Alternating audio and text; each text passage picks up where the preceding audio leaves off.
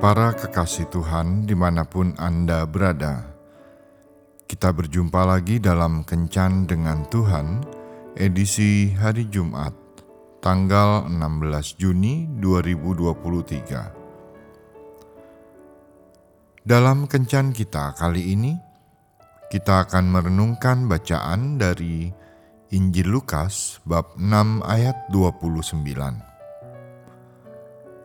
Barang siapa menampar pipimu yang satu, berikanlah juga kepadanya pipimu yang lain.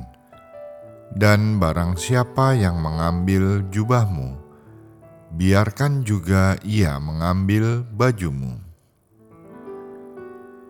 Sahabat kencan dengan Tuhan yang terkasih, suatu kali di tengah-tengah hebohnya peperangan di Libanon, seorang pemuda yang bersekolah di sebuah sekolah Alkitab ditawan oleh seorang tentara.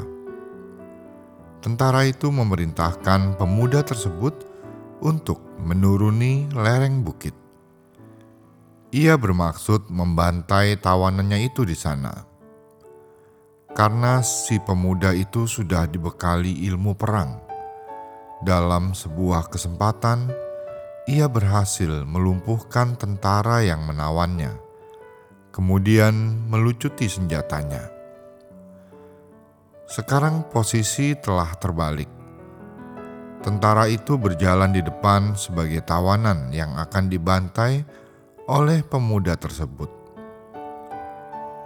Setelah menuruni bukit tersebut, si pemuda tiba-tiba ingat ajaran Yesus yang mengatakan, Kasihilah musuhmu, berbuatlah baik kepada orang yang membenci kamu. Tanpa pikir panjang lagi, pemuda itu berkata, "Pak, Bapak boleh pergi ke mana pun Bapak mau, karena sekarang Bapak saya bebaskan." Setelah berkata demikian, pemuda tersebut membuang senjatanya ke semak-semak dan melemparkan senyum kepada tentara tersebut, lalu meninggalkan tentara itu. Menyadari keseriusan pemuda itu sungguh di luar dugaan. Tiba-tiba tentara itu memeluk si pemuda dan mengucapkan terima kasih. Kasih yang ditabur tak pernah kembali dengan tangan hampa. Secara logika, rasanya bodoh sekali jika kita mau mengampuni orang yang telah menyakiti, melecehkan, menghina, atau berbuat curang kepada kita. Tetapi itulah yang Bapa mau kita perbuat kepada sesama kita. Ampunilah orang yang tidak layak untuk diampuni karena Bapa sudah mengampuni kita lebih dulu, bahkan ketika kita masih berdosa. Tuhan Yesus memberkati. Marilah berdoa. Tuhan Yesus, aku mau mengampuni seseorang yang pernah menyakitiku, walau hatiku sakit bila mengingat perbuatannya terhadapku. Tetapi aku mau untuk mengampuni dia.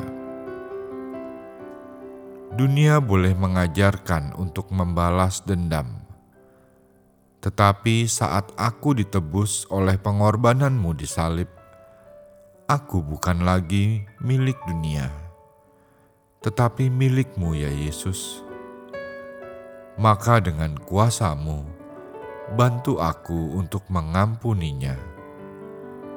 Karena kalau aku tidak bisa mengampuninya, maka aku sama saja dengan dia. Sama-sama seorang yang kalah di hadapanmu. Aku mau menjadi pribadi yang menang dengan mengampuni dia. Yesus, jadikanlah hatiku seperti hatimu, hati yang penuh dengan pengampunan. Amin.